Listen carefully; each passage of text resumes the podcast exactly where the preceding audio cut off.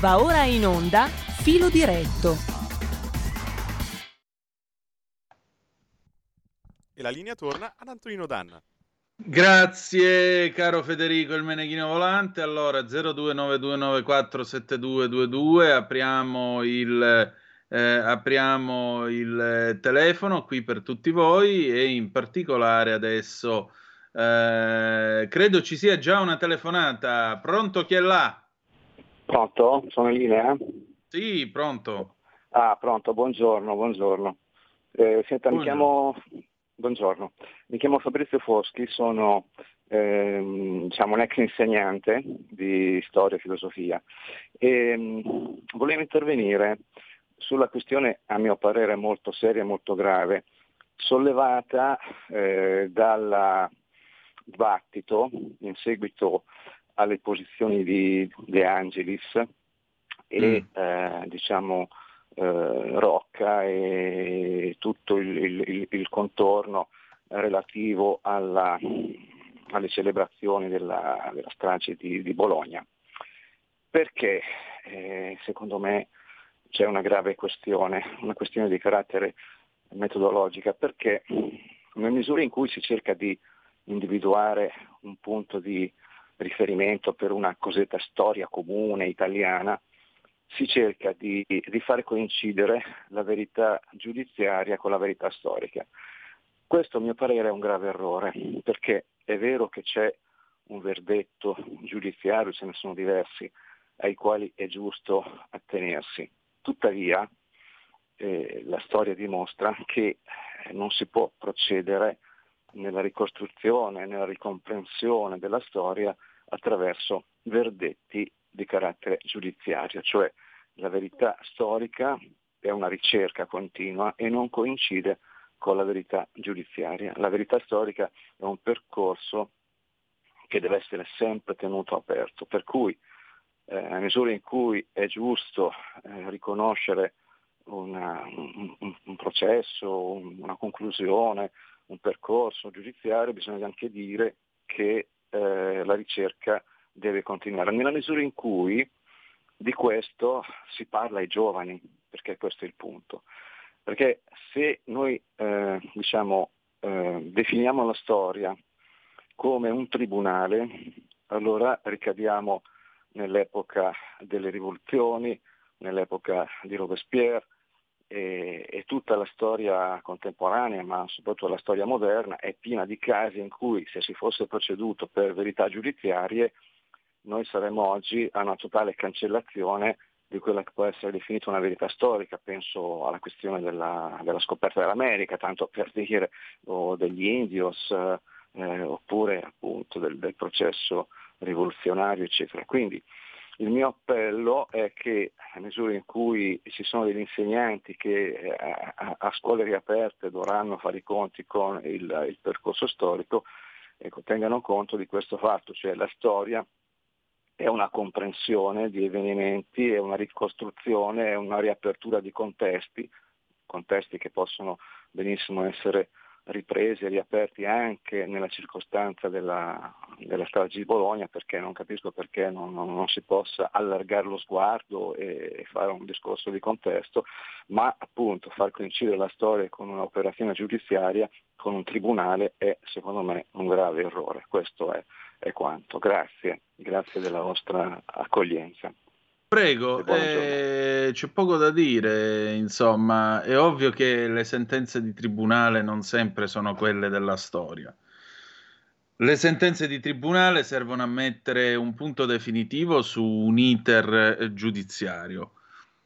Tali sono e tali vanno prese. Detto ciò, a margine di questo si possono eh, coltivare dei dubbi. Questo è fuori discussione, siamo tutti liberi di coltivare questi dubbi, specialmente quando ci si trova davanti a dei misteri e specialmente quando ci si trova davanti a 85 morti in una strage del genere. Resta il fatto che eh, uscire pubblicamente, tu portavoce del eh, governatore del Lazio, dicendo eh, Mambro, Ciavardini e Fioravanti sono innocenti, perché è così, e perché è così non è coltivare un dubbio, è fare un'affermazione, ma se fai un'affermazione lo devi provare. Questo è il punto. Non è perché io potrei anche alzarmi e dire non siamo mai stati sulla Luna. Eh sì. Perché? Perché lo dico io. E chi se ne frega che lo dico io, scusate. Eh, eh, voglio dire, siamo sempre lì. È lecito coltivare dei dubbi sulle ricostruzioni storiche di fatti misteriosi o comunque alquanto circondati da mistero, vedasi il caso di Ustica. Eh, ultimamente, ah, ma le sentenze dicono che è stata una bomba. Sì, le sentenze dicono che è stata una bomba. I tracciati radar lasciano l'interpretazione di un missile. Francesco Cossiga, che era il primo ministro italiano, disse che è stato un missile. C'è una sentenza di risarcimento civile che parla di un missile. E allora non è che possiamo scrivere i libri di storia appunto sulla base delle sentenze ne teniamo presente, però dobbiamo anche attenerci ai fatti, alle ricostruzioni dei fatti. Io dico che ormai Bologna appartenga, eh, al di là di quello che i tribunali hanno detto, al Tribunale della Storia e al Tribunale di Dio per chi ci crede. Il Tribunale della Storia si può pronunciare nel momento in cui questo governo, come tutti gli altri governi precedenti, eh, onorerà la promessa di desecretare tutto quello che c'è da desecretare. Quando tu hai tutta la documentazione in mano ne parliamo. Che ruolo ha avuto Carlos lo sciacallo? C'entra con questa storia? Non si sa. Che cosa c'entra il ruolo dell'OLP con questa storia?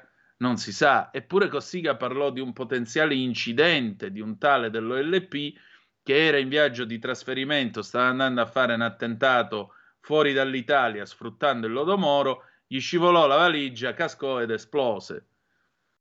E, e, comunque qualcosa detto da un signore che era il primo ministro di questo paese quando ciò è accaduto.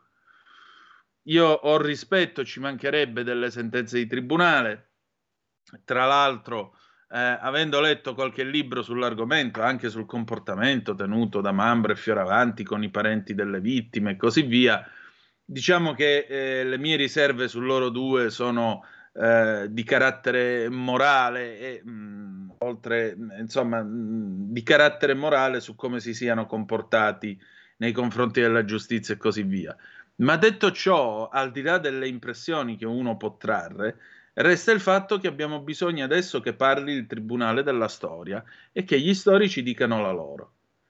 Dopo 40 anni, bene o male, quelli che erano protagonisti di questa storia o che sono stati indicati come protagonisti eh, sono ancora al mondo. C'è chi ha pagato il suo conto con la giustizia, Mambro e Fioravanti hanno pagato il loro conto con la giustizia. Se sanno qualcosa, che la dicano. Così come vorremmo sapere qualcosa da Moretti per quanto riguarda il caso Moro e così via. Se non riusciremo a saperlo da loro, la speranza è che prima o poi da qualche archivio salti fuori la carta giusta che ci racconti come sono andate effettivamente le cose. Tutto qua. Eh, le sentenze si rispettano, restano lì, ma certamente per quanto riguarda il dibattito della storia, il dibattito, grazie a Dio, resta libero, che, che ne pensino i signori che dicono ah dovete stare zitti. Mm, si potrebbero avere tanti dubbi eh, ci sono stati tanti dubbi sulla questione di Piazza Fontana, su Sofri, Bonpressi, Pietro Stefani e non mi pare che ci si sia strecciati le vesti. Per cui, d'altronde in questo paese esiste la verità. Io so solo che in Piazza Fontana da un lato c'è una lapide che ricorda il povero Pinelli e dice che la strage è stata fatta in un certo senso. Dall'altro lato c'è la lapide posta dal comune di Milano che dice che è stata tutt'altra cosa. Questa è l'Italia, cosa volete che vi dica? Niente come in Italia vita più breve della verità, probabilmente, e non solo in Sicilia come scriveva Tomasi di Lampedusa nel Gattopardo. Abbiamo un'altra telefonata, pronto chi è là? Sì, ciao Antonino, sono il Walter, buongiorno. Oi, dici. Allora, eh, mi è piaciuto molto l'intervento del professore precedente, sono da, d'accordissimo in quello che dice. Poi la seconda cosa invece è che io mi rifaccio a Luciano De Crescenzo e ammiro e sto bene con le persone che si fanno domande, quindi al punto interrogativo, mi fanno paura quelli che usano solo il punto esclamativo. Questa è la mia filosofia. La terza cosa, volevo parlare prima con Morelli, era lui dice cose corrette, io, a me piace, Morelli è una persona pratica, però poi di fronte alle sue parole sui vandali che vanno, vandali, sui deficienti che sono andati a, a, a fare porcheria, avessero fatto qualcosa di bello, un bel disegno, eh, sulla Galleria Vittorio Emanuele, e poi ti trovi Picchetto che si fa prendere per i fondelli da quattro deficienti che bloccano le strade. Allora, eh, qui bisogna fare uno più uno, ma Picchetto chi è? Cos'è? Cosa fa?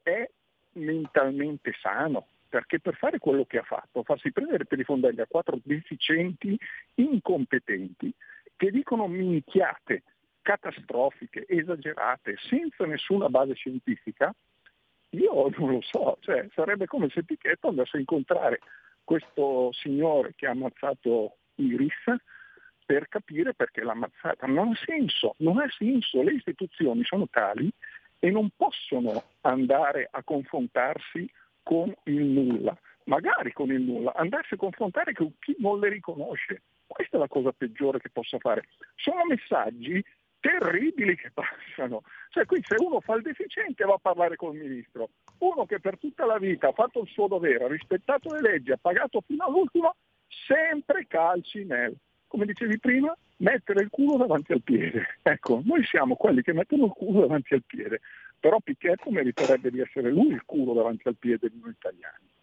Ciao Antonino. Ciao carissimo, guarda, ehm io capisco il tentativo di comprendere le, le opinioni altrui, però il, il dialogo si fa partendo su basi di parità. Parità vuol dire reciproco rispetto. Se tu ti presenti già davanti al ministro dell'ambiente con il tono che stiamo parlando col boomer, ora gliela facciamo vedere noi, non c'è questa parità.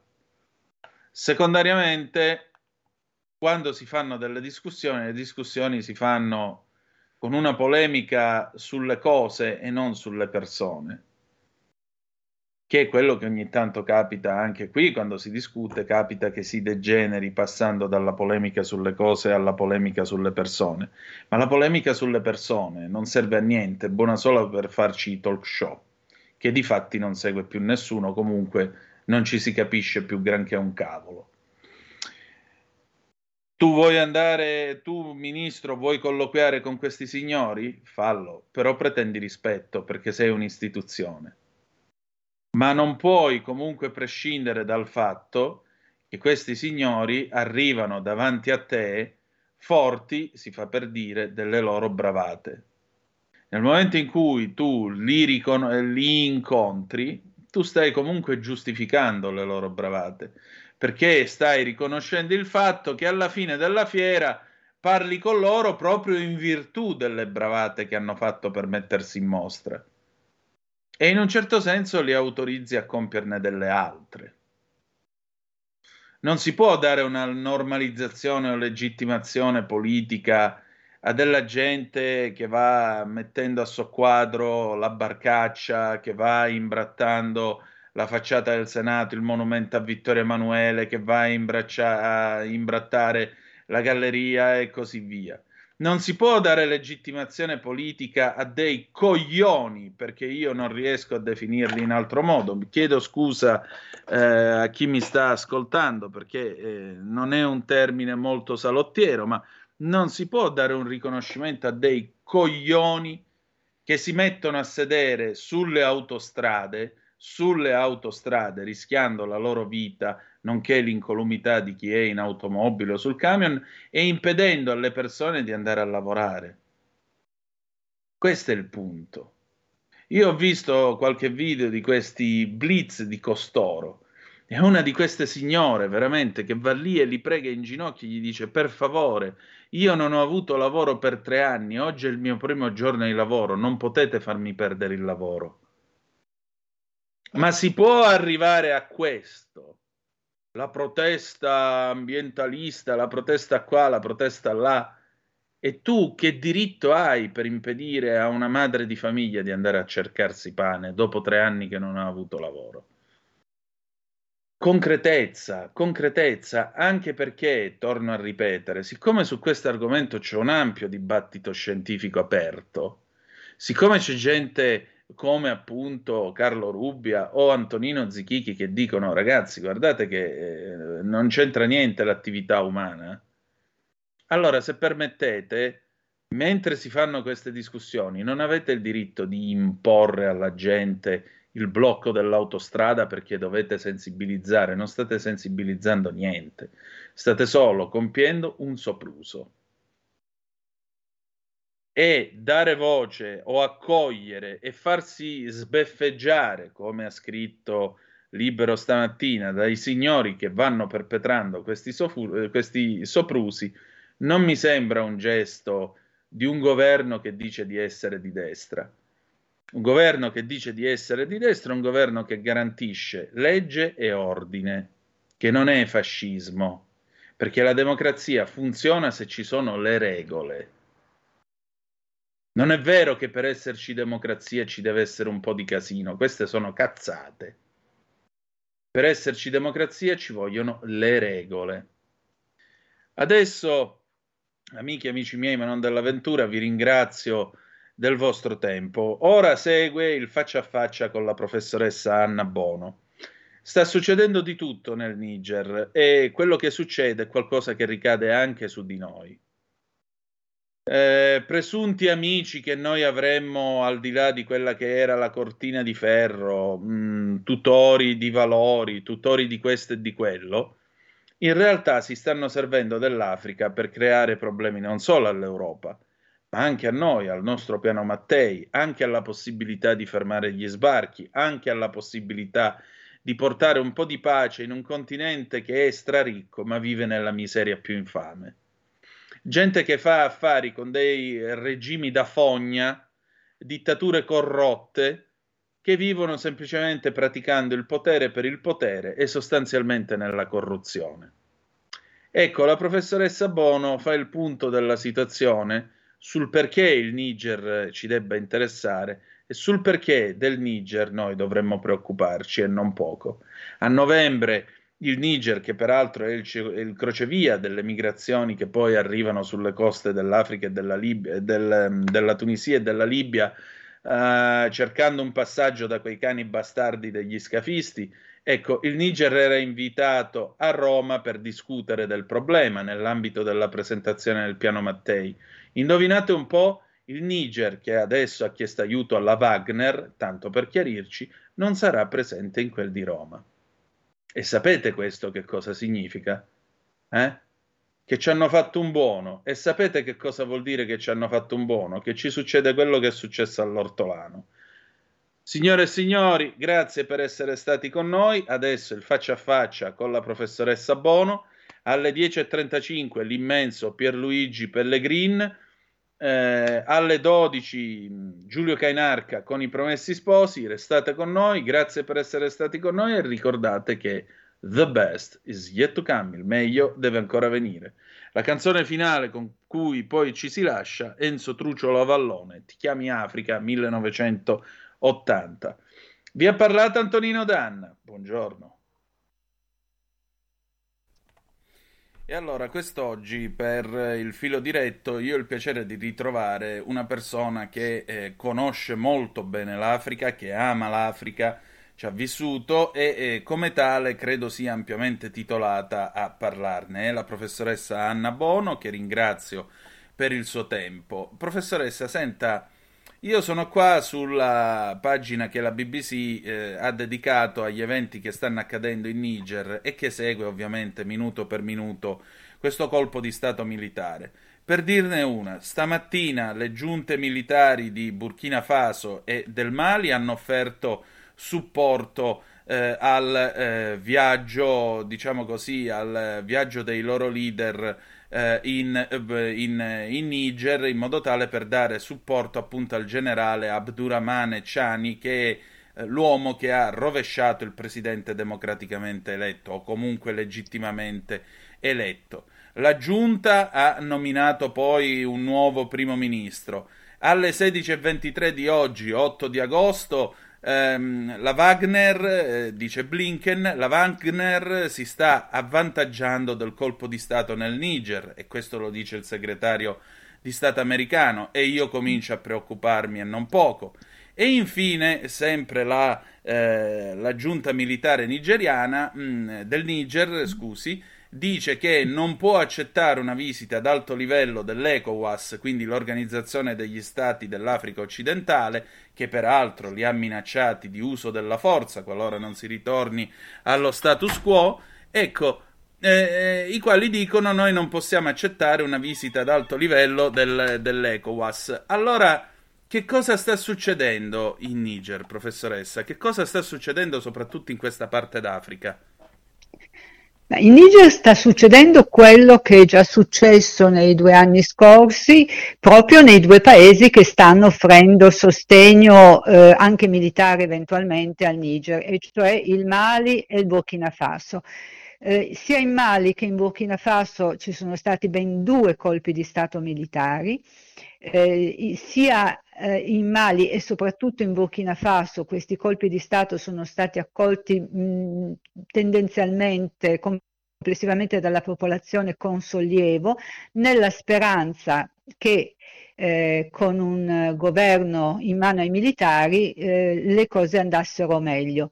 Eh, meglio in che senso? Sia in termini di minore corruzione e poverini, perché eh, non sono i militari in Africa eh, una garanzia di maggiore trasparenza, e sia per limitare ciò che rende la vita intollerabile, impossibile, soprattutto in, certe, in alcune parti di questi due paesi, e questo vale anche per il Niger, e cioè eh, delinquenza eh, diffusa, ma soprattutto la presenza di gruppi jihadisti, di gruppi armati jihadisti che, eh, che agiscono praticamente incontrollati o perlomeno eh, lo sono diventati, sono diventati più arditi e, più, eh, e quindi più, eh, più minacciosi da quando questi due paesi hanno deciso di fare da soli e tutt'al più, questo nel caso del Mali, eh, appoggiarsi ai mercenari russi della, della Wagner. Eh, due colpi di Stato, due paesi vicini al Niger eh, e adesso il Niger dove i militari hanno preso il, il potere eh, e, e, sembrano ben determinati a mantenerlo anche perché eh, la, la minaccia di un conflitto eh, nel caso eh, loro non recedano e non ripristino, ripristino le istituzioni democratiche. La minaccia di un conflitto è una minaccia estremamente seria e che eh, probabilmente loro in questo momento ritengono più un, un bluff che una, eh, che una minaccia reale. Scusi, ma la Russia che vantaggio ha? Perché dire Wagner vuol dire Russia. Putin che vantaggio ha nel destabilizzare quest'area, visto che la gente peraltro è scesa in strada inneggiando a Putin contro invece i francesi? Mm, sì, sì. Beh, il vantaggio è di allargare, di ampliare suo, eh, la sua influenza in questo continente e, e il vantaggio è di sottrarre ehm, sia dal punto di vista diplomatico e politico, sia dal punto di vista dell'accesso a risorse e materie prime importanti, sottrarre dei territori all'Occidente. Ormai Putin lo dice chiaramente da mesi che suo, la sua, eh, la sua guerra, guerra, la parola guerra non la usa, ma la sua battaglia è contro l'Occidente, contro il capitalismo, vecchi temi recuperati. e, e quindi eh, quindi, eh, ripeto, un, dubli, un, duplice vantaggio. Eh, non, va, eh, non, va, sottovalutato, anche se eh, se ne parla poco, il vantaggio di aumentare il peso del, della Russia al, alle Nazioni Unite, dove, dove si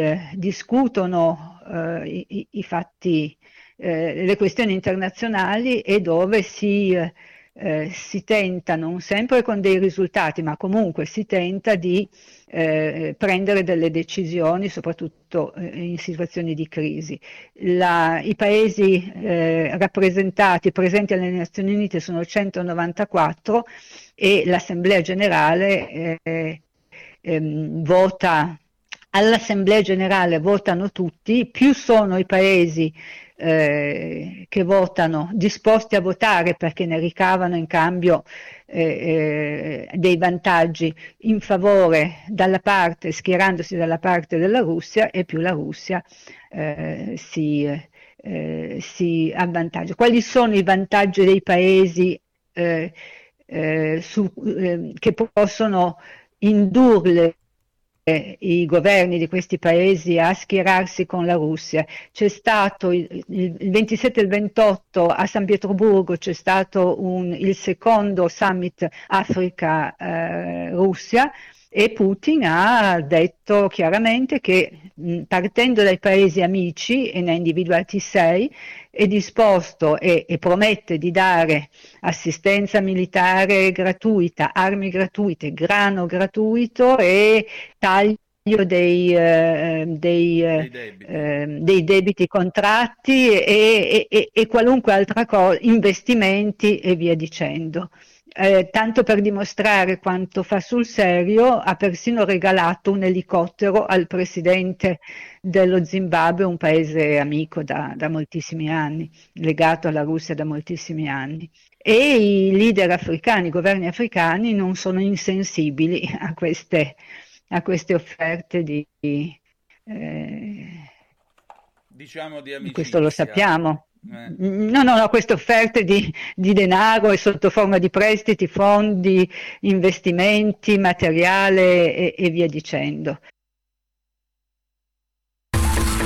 Ehi tu, non trovi più il segnale di Radio Libertà sulla tua radio DAB? Non disperarti, risintonizza. Sì, ma come? È facile, tasto menu, poi scegli il tasto corrispondente alla ricerca automatica dei canali, attendi qualche minuto e tutte le stazioni DAB della tua zona saranno disponibili. Stai ascoltando Radio Libertà la tua voce libera, senza filtri né censure, la tua radio.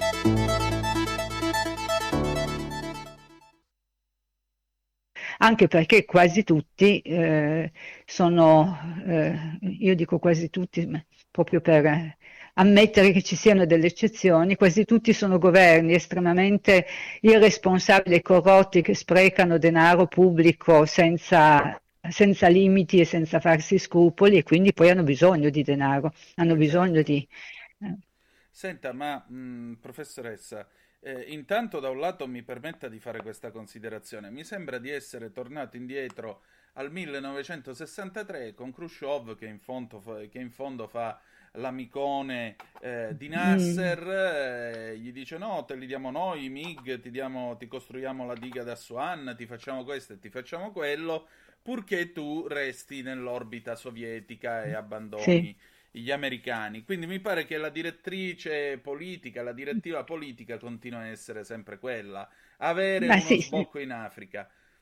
Però... Semplificando, eh, sì, eh, non c'è dubbio, con un partner che all'epoca era, si eh. affacciava appena, anche se c'era già, eh, perché era già presente, ma che è la Cina, che invece adesso ha un ruolo eh, enorme. Esatto, e a maggior ragione proprio questo io le voglio chiedere. Voglio dire, nel 62-63 la Cina sostanzialmente era un paese economicamente a terra e a pezzi. L'Unione Sovietica era, eh, era un'economia comunque di un certo tipo, ma diciamo che si poteva permettere queste azioni. Oggi le cose si sono rovesciate. Complicate. Allora, sì, direi di sì. Allora le dico, fino a che punto Pechino ha interesse a lasciare eh, briglia sciolta alle iniziative di Mosca? Perché è ovvio che a un certo punto è Pechino che alza la cornetta e dice Vlad, mm. ma che stai facendo? eh, nessuno ha interesse a, a, a lasciare che i, i, concorrenti, gli avversari, i contendenti eh, abbiano campo libero e i contendenti sono altri ancora perché poi sullo scenario eh, africano si sono affacciati nel frattempo altre potenze, altri paesi o che, eh, che noi con, non consideriamo potenze ma che un ruolo importante possono averlo, per esempio la Turchia che anch'essa, ma in questi ultimi anni eh, si sono aperte eh, sedi diplomatiche in, in, Africa a decine. Il, l'interesse per il continente eh, si, è, si, è, moltiplicato, si è rafforzato. E quindi è una situazione, mh, mm, non fosse che si parla del destino tragico di, di, di milioni, di decine di milioni di persone, sono, è uno scenario estremamente interessante, mh, mm, ripeto, interessante, ma eh, eh, lo dico con... Eh, con amarezza però perché eh, sì, da studioso, da, da, da, ricercatore è uno scenario così complesso, così mutevole, così instabile e, e, e terreno di studio, di, ma in effetti tutte, tutte le, le, le tutto ciò che si è detto, soprattutto negli ultimi anni, eh, a proposito dell'Africa, eh, immaginando un, paese, un, continente in, in, crescita, in sviluppo e, e, e che stava superando i, i, i, fattori critici gradualmente, lentamente, ma lo stava facendo, e parlo della corruzione, del tribalismo, in questo momento si, si, si stanno rivelando eh, ho parlato di colpi di Stato, ma ne, in quattro anni ce ne sono stati nove, compreso quello in Niger. E poi abbiamo paesi come il Sudan in guerra, l'Etiopia che ne ha finita una ma ne sta incominciando un'altra, la Somalia che è praticamente in guerra dal 1987 nonostante tutti gli aiuti economici e militari, il Centrafrica che da 12 anni 11 eh, eh, in mano a, a gruppi armati e, e, il governo sta in piedi solo proprio perché alcune migliaia, alcune centinaia o migliaia di Wagner, di, di mercenari proteggono la capitale e, e, e, poco territorio attorno e potrei, potrei continuare. Eh, inter- e poi appunto c'è questo, il, il dilagare, veramente un, è stato un dilagare in questi anni nonostante tutti i tentativi di mettere un freno del, del jihad, sia gruppi armati legati ad Al-Qaeda o all'ISIS che hanno non solo sono, si sono eh, eh, moltiplicati nel Sahel, ma anche altrove. Oggi come oggi un gruppo armato legato all'ISIS eh, nel, eh, lav- lavora, opera nel, nel, nord del Mozambico, cosa che non era mai, mai successa. Il Mozambico è molto lontano dal Sahel e, e, e Insomma, è, uno scenario, è uno scenario molto molto preoccupante dove, eh, nel quale eh, è, è, difficile eh, inserirsi positivamente. Beh, io poi come africanista e, e, e, da tanti anni ho capito una cosa, eh, far danno dall'esterno, eh, e parlo dell'Africa perché è il mio continente, far danni dall'esterno in un paese africano è, è facile, far, eh, fare del bene, cioè eh, ehm, intervenire con eh, cambiamenti positivi è estremamente difficile, anche perché comunque il destino di ciascuno di questi paesi è, nel, è nelle loro mani, parliamo di stati sovrani, di, di, governi e di classi dirigenti e di popolazioni pienamente eh, eh, in grado eh, res- responsabili e, e, e, e quindi non, non, spesso sento dire ma bisogna fare, non bisogna fare, l'Africa è dimenticata, bisogna, com- come mai non si, non si, fa qualcosa contro, che ne so, appunto il jihad? E, eh, si fa a condizione che eh, i, i, paesi, i governi, i paesi interessati siano disposti ad accettarlo e soprattutto si fa, ma sostituirsi eh, in certi casi interamente a un governo locale no, non può dare, in nessun uh, ambito può dare dei, dei risultati mh, duraturi e definitivi e, e, e, questo vale, adesso non so perché mi viene in mente, forse perché proprio poco fa me ne occupavo, vale anche per esempio per la lotta a, a malattie come la malaria o, o l'AIDS o altre malattie in Africa. Non, contro la malaria e, e, e in Africa eh, la maggior, c'è la maggior parte dei, eh, dei, casi e dei decessi, ma proprio più del 90% a livello mondiale.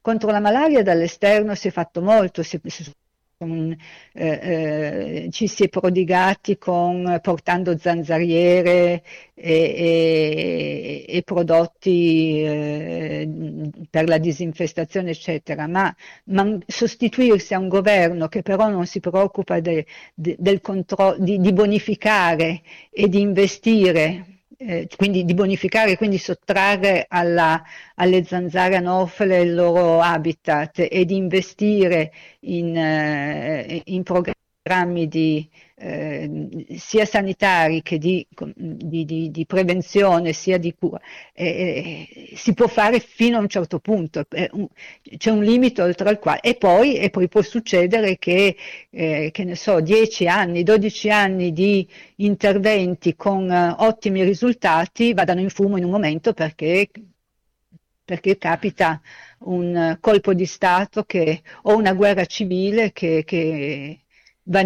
vanificano eh, Insomma, mesi diciamo e anni di... Scappano dalla guerra e dalla fame, ma fino a un certo punto. Perché chi è causa Beh, dalla guerra e dalla fame dalla guerra e dalla fame, dall'Africa, dalla fame soprattutto eh, se intende l'emigrazione illegale non sì. scappa proprio nessuno perché eh, non, eh, chi è affamato, chi ha fame non, non, ha, eh, eh, non, ha, modo e mezzi per per affrontare un viaggio così lungo e costoso come quello che affrontano gli africani e gli asiatici che viaggiano illegalmente per, per raggiungere l'Europa. Dalla guerra pochi, ma questo lo, lo ricaviamo sia dall'elenco, dal numero delle persone, dalle, dalla nazionalità delle persone che arrivano. I numeri maggiori sono da paesi che per fortuna loro in questo momento non, non sono in guerra e non sono instabili. Parlo della Costa d'Avorio, per esempio, che quest, quest'anno è, è, il paese da cui provengono più eh, emigranti illegali in Italia e poi ce lo dicono anche i numeri dei, eh, delle richieste di asilo accettate che continuano a essere eh, anche quest'anno molto molto bassi. Il, su, su 100 persone che chiedono asilo eh, al, al, massimo si, si arriva all'11, 13, 14% di, di, ehm, di domande accettate, questo ce lo dice il Ministero dell'Interno. E poi qualcun altro ottiene protezione internazionale, insomma la maggior parte delle, delle persone che lasciano l'Africa e, e, e, entrano illegalmente in Italia non, non, lo fanno, di sicuro non per fame perché non hanno i mezzi, certo. per lo più, e ce lo dicono i dati del Ministero dell'Interno, di anno in anno, per lo più neanche eh, per scappare dalla, dalla guerra eh, chi scappa dalla guerra in Africa scappa nel paese, scappa un po' più in là, cioè rimane nel suo paese ma si sposta in una zona non pericolosa.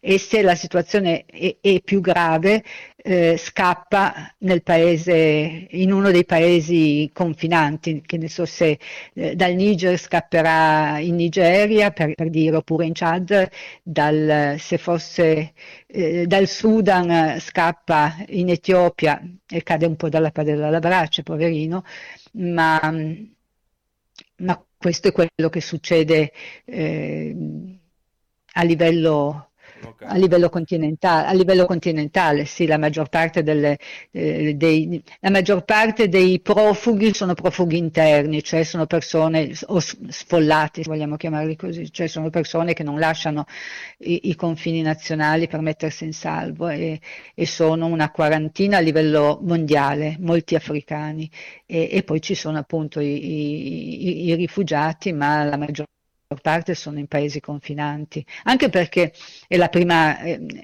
è la prima scelta, nessuno o quasi nessuno che lascia un paese per mettersi in salvo eh, si auspica di, di, di, eh, di, lasciarlo per sempre, quindi la, la scelta eh, è sempre di eh, allontanarsi il meno possibile da casa nella speranza di poterci tornare eh, al più presto, una speranza che non sempre, anzi in molti casi non si avvera, non viene soddisfatta, però eh, questo, questo, è quello che tutti comprensibilmente sperano se, se sono costretti a fuggire da casa per, perché perseguitati o perché, o perché è in corso una guerra.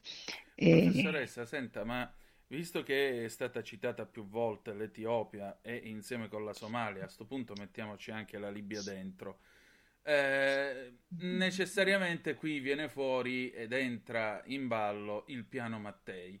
Ora, in una mm. situazione così, diciamo, eh, ingarbugliata come quella che si sta verificando adesso in Africa, in cui peraltro vorrei capire qual è il suo pensiero a proposito anche dei nostri grandi amici, visto che abbiamo pure firmato il trattato con loro al Quirinale, eh, i nostri grandi amici francesi, voglio proprio sapere da lei che cosa ne pensa, insomma, come sta andando a finire il loro eh, piede da sempre posto nel cuore dell'Africa. E in tutto questo noi il piano Mattei come lo implementiamo? Con le belle parole o dovremmo eh... mandare la Marina, l'esercito e l'aeronautica?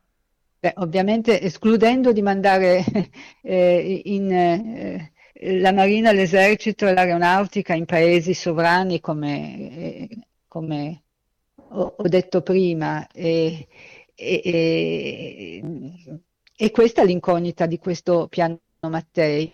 A quali paesi eh, rivolgersi, su quali paesi puntare, di quali paesi eh, fidarsi. Il Niger mi ha fatto una domanda molto appropriata perché il Niger è uno dei paesi che sono stati invitati il 23 di luglio a Roma per questa conferenza internazionale su sviluppo e migrazioni che, è, introdu- che in, dovrebbe introdurre al vertice di, del prossimo ottobre, eh, vertice Italia-Africa, durante il quale sarà illustrat, saranno illustrate le, le caratteristiche di questo piano Mattei. Il Niger perché era stato invitato?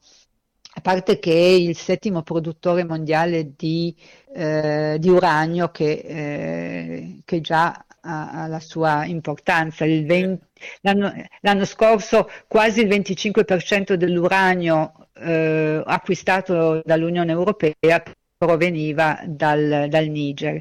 Ma non è tutto perché il Niger è anche un paese attraversato da una delle rotte eh, più usate dalle reti criminali che organizzano i viaggi degli immigranti illegali di cui parlavamo prima. Ed è sede tra l'altro di uno degli hub maggiori, è la città di Agades, eh, che è la città in cui eh, eh, nel corso degli anni decine e decine di migliaia di emigranti si sono concentrati in attesa di eh, provare ad entrare in Libia in Algeria, attraversare il deserto del Sahara e poi raggiungere le coste meridionali del Mediterraneo. E questo è un altro elemento che rende, un altro fattore che rende, renderebbe il Niger eh, necessario, ecco, eh, renderebbe necessario coinvolgere il Niger nel piano nel piano Mattei. Non basta. Il, eh, anni, l'anno scorso eh, il, i, i, contingenti francesi ed europei che fino ad allora avevano base e, e, lo hanno avuta per circa dieci anni in Mali e sono le truppe francesi e europee, anche italiane, che eh, sono eh, de- sono state destinate a combattere i gruppi jihadisti di cui parlavamo prima. Ecco, eh, l'anno scorso il, queste truppe si sono spostate, mh, hanno lasciato il Mali e si sono spostate in Niger. Il Niger è diventata la base anche delle operazioni contro i jihadisti. E, però il Niger, io dubito tanto che a ottobre alla, si, si, presenterà alla conferenza Italia-Africa, anche perché ha già eh, sospeso i rapporti diplomatici con, con, la Francia, con gli Stati Uniti, con la Nigeria e non so con che altri paesi e comunque sta dicendo, cioè, se rimane in mano a questi eh, a questa giunta militare eh, non credo proprio che abbia eh, in, volontà e interesse a mh, partecipare a un piano a un piano Marshall o a qualunque altra proposta eh, di, di, di analoga. E, e, quindi e questo è uno dei paesi su cui eh, si sperava di poter contare e adesso, e adesso non.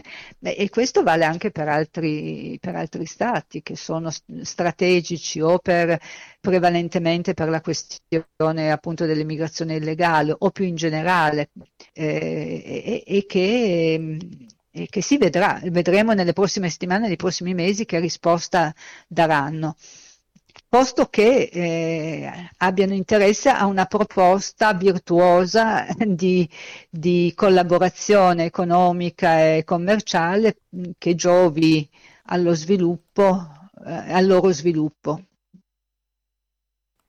Professoressa, senta, ma vista allora mh, questa situazione, che cosa può fare l'Italia da sola e che cosa può fare l'Italia in quanto parte dell'Unione Europea? Perché a questo punto siamo veramente da soli contro un gigante da più di 2-3 miliardi di abitanti, voglio dire, eh, non è che... No, no, no, eh, di chi parla? No, dico l'Italia contro, nei confronti dell'Africa eh, da soli non Beh, ce la possiamo fare di sicuro. Eh, eh nessuno ce può la può fare da sola. Sì. In Africa comunque non ridimensioniamo, in Africa gli abitanti sono un miliardo e quattro, è un, pa- è un continente molto poco abitato. Eh, e, un africano su sette è nigeriano, poi c'è l'Etiopia come altro paese, con molti altri paesi hanno un, una popolazione, eh, molto, comunque siamo un miliardo e quattro di persone, 54 stati e, e no, l'Italia da sola, difatti l'Italia non conta eh, in questo piano Mattei, cioè, l'Italia da quello che ho capito propone un modello propone il piano Mattei come modello di rapporto con i paesi africani eh, e conta di coinvolgere eh, di sicuro l'Unione Europea, ma eh, se ricordo bene le parole del ministro degli esteri italiani, eh, il, l'aspettativa è ancora maggiore. Lui ha parlato di un grande piano Marshall per l'Africa che coinvolga quindi non, sol, non soltanto eh, l'Unione Europea ma anche gli Stati Uniti e non so quali altri, quali altri paesi. Eh, Sempre che Pechino certo, e Mosca non arrivino prima. Um, no, eh, ci sono già, sono, sono, già lì sia Pechino che, che, Mosca e più Pechino che Mosca, anche se Mosca, eh, cioè la Russia in questi ultimi anni ha, eh, la, la, la, Russia ha puntato soprattutto su rapporti di collaborazione, di, di assistenza militare e, e, e, con ciò si, è, si è, ha stabilito, eh, ha stipulato accordi con credo una ventina di paesi. La Cina molto di più, la Cina invece ha, eh, la strategia della Cina è soprattutto eh, si basa su eh, prestiti e investimenti, realizzazione di grandi infrastrutture. E la Cina è diventato il secondo partner economico dell'Africa come paese, ha scavalcato la Francia per dire, ma già da, da un po'. E... Professoressa, senta, per concludere. Non so dirle di più perché appunto lo scenario è questo. Mm. Certo. E allora a maggior ragione le chiedo un'ultima cosa. L'ECOWAS aveva minacciato addirittura la guerra contro il Niger. Sì. Eh, secondo lei che cosa succederà? Ci potrà essere una guerra, non conviene a nessuno, soprattutto che cosa farà questa giunta militare secondo lei nei prossimi giorni? Quali saranno le loro prossime mosse? Eh, premesso che la guerra non, non, non, giova mai a nessuno, ma, ogni, ma a volte eh, n- non c'è alternativa, non, non, si lascia scelta, non glielo so proprio dire, è una situazione così eh, complessa e, i soggetti sono talmente tanti. Se per esempio eh, il Niger come si, eh, si ipotizza, eh, chiede aiuto o l'avesse già fatto ai Wagner e eh, i mercenari Wagner fossero disposti a mettere a disposizione qualche migliaio di uomini, di sicuro Niger si sentirebbe più sicuro, tanto più potendo contare anche sul, eh, sul Mali, non tanto sul Mali come, come forza militare, ma eh, sui, sui, mercenari Wagner che già sono in Mali, allora potrebbe decidere di ignorare eh, del tutto, come sembra che stia facendo, le, le, le, le offerte di eh, sedersi a un tavolo di, eh, di, di, di trattative. In caso contrario il, il Niger non, non, è in grado di affrontare, anche sostenuto dal male del Burkina Faso, eh, non è in grado di, di, di, di reggere l'impatto dell'ECOWAS che ha un, una, una, forza militare notevole, veramente notevole. E, e quindi il, il, dramma è che eh, mano, essendo la scelta in mano a persone mh, che poco si, si, preoccupano dell'esito dal punto di vista umanitario, eh, eh, che si vada in effetti a uno scontro, succeda quello che è successo anni fa eh, in, nella Repubblica Democratica del Congo, dove c'è stata la, la, prima guerra, dicono mondiale, la prima guerra continentale perché eh, nel, in, nella Repubblica Democratica del Congo si è combattuto per anni e, e hanno partecipato allo scontro eh, almeno una decina di paesi africani. Si è combattuto per anni con, eh, con conseguenze a livello umanitario terrificanti e, e, e, si è scelto di farlo contro ogni logica e contro ogni eh, previsione. E, allora... contro ogni logica e contro ogni previsione perché il, l'esito poi è, è, è, un disastro economico, sociale, politico, eh, eh, tutti sconfitti.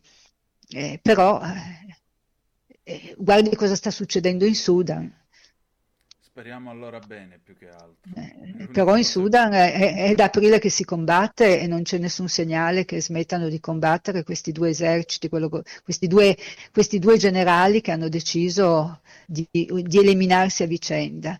In, eh, in, Etiopia si è combattuto per due anni una guerra, una delle più terrificanti, con, si parla di centinaia di migliaia di, di morti, eh, giovani soldati mandati allo sbaraglio, morti eh, eh, sulla carta uno di, può dire non è possibile che si facciano scelte del genere e invece poi si fanno. E allora staremo a vedere e speriamo per il meglio. Sì, ora, di, ora in ora, di ora in ora eh, seguiamo gli sviluppi e, e, e, vediamo i vari fronti come si posizionano. Grazie. Certo non ci voleva perché certo. Il, il Niger è uno dei paesi più poveri del mondo, essendo che è un paese ricchissimo e non ha neanche tanti abitanti, è proprio un esempio del fallimento sì, di governi responsabili, eh, che, che, eh, di, di, di, classi dirigenti, quelle africane, che mirano al controllo dello Stato solo perché controllare lo Stato significa controllare risorse interne e provenienti dall'esterno, cooperazione eccetera, enormi e, e disinvoltamente ci, ci, si appro- ci, si appropria di queste risorse. Le dico un'ultima cosa, sì. pensi che qualche anno fa la Banca Mondiale aveva calcolato che ogni 10 dollari che vengono consegnati a, a, titolo vario alla Somalia, sette svaniscono nel nulla. Champagne si fa per dire, purtroppo. Grazie. Come? Champagne si fa per dire. Mm. Facciamo questa battuta amara, diciamo così. Grazie, professoressa. Grazie a lei, buon lavoro.